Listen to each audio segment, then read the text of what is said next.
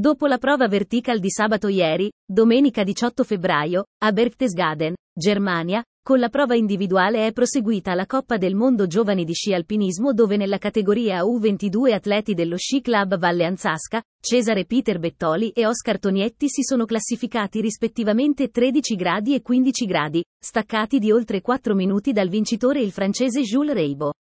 Primo degli italiani il bellunese Herman De Bertolis 2 gradi che si era imposto sabato nella prova vertical.